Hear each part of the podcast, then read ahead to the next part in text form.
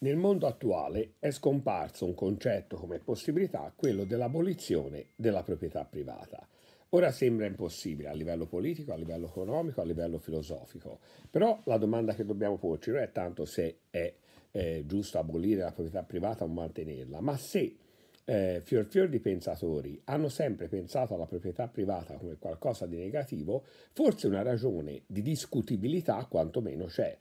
Il primo filosofo che mette in discussione in modo forte la proprietà privata è Platone, perché Platone eh, nel libro della Repubblica eh, ritiene che per la classe aurea, la classe dei filosofi, la classe che deve governare, l'unico modo per governare con saggezza e portare Atene a un buon governo è quello di eh, non avere proprietà privata. Quindi è una sorta di inversione rispetto alla società attuale, cioè Platone pensa che la classe bassa debba avere proprietà, mentre la classe alta non deve avere proprietà perché non deve avere quello che oggi definiremo eh, conflitto di interessi. Ma non è soltanto Platone eh, il filosofo che vede la negatività nella proprietà privata, perché se pensiamo al Rinascimento, vediamo che eh, l'utopia di Thomas More si basa proprio sull'abolizione eh, della proprietà privata come fondamento, perché finché c'è proprietà privata l'egoismo dell'uomo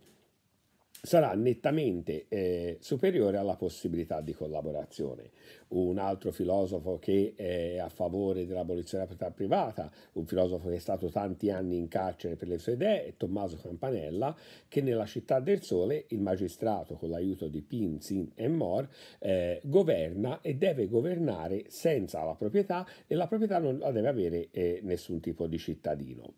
eh,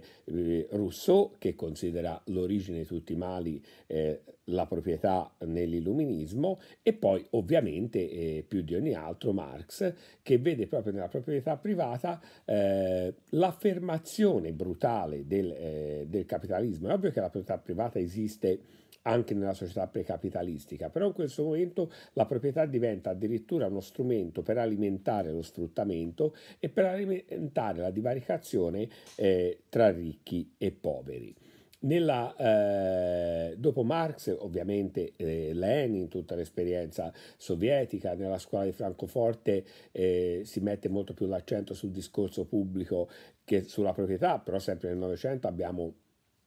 Gramsci che ci parla della lotta per l'egemonia, ovvero il fatto che se il capitalismo si affermerà, e qui Gramsci ha capito davvero tanto, eh, non sarà più possibile non arrivare all'abolizione della proprietà privata, che poi può darsi anche che non sia giusto, ma alla discutibilità. Cioè quello che oggi è vietato è anche soltanto mettere appunto all'ordine del giorno, dirlo nel dibattito politico, cioè l'abolizione della proprietà privata. Sembra un qualcosa che eh, sia fuori dal mondo, sia fuori dai tempi, eh, mentre eh, probabilmente potrebbe essere una possibilità di vita diversa che quantomeno si possa mettere in discussione, possa diventare un argomento filosofico e politico di discutibilità. Quindi il totalitarismo eh, del pensiero capitalistico oggi impedisce la possibilità che qualcuno sostenga la eh, positività dell'abolizione della proprietà privata.